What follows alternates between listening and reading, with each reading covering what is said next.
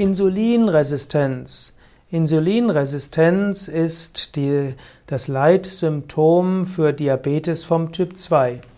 Insulinresistenz bedeutet, dass die Zellen der Organismus nicht mehr so gut auf Insulin reagiert. Insulin spielt eine große Rolle im Blutzuckerspiegel des Organismus und in dem ganzen Metabolismus. Wenn Insulinresistenz eintritt, dann kommt, dann steigt der Zuckergehalt im Blut an, der Blutzuckerspiegel steigt und das kann die verschiedensten Probleme schaffen.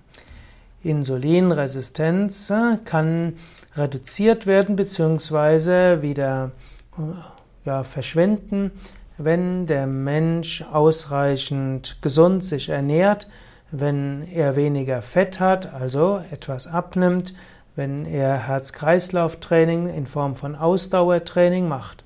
Es gibt auch einige Studien, die nahelegen, dass regelmäßige Yoga-Praxis die Insulinwirkung wieder verbessern kann und die Insulinresistenz reduzieren kann.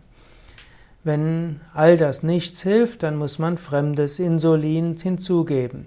Auch die Naturheilkunde, insbesondere die Pflanzenheilkunde, hat einiges, was man tun kann, um die Insulinwirkung wieder zu verbessern.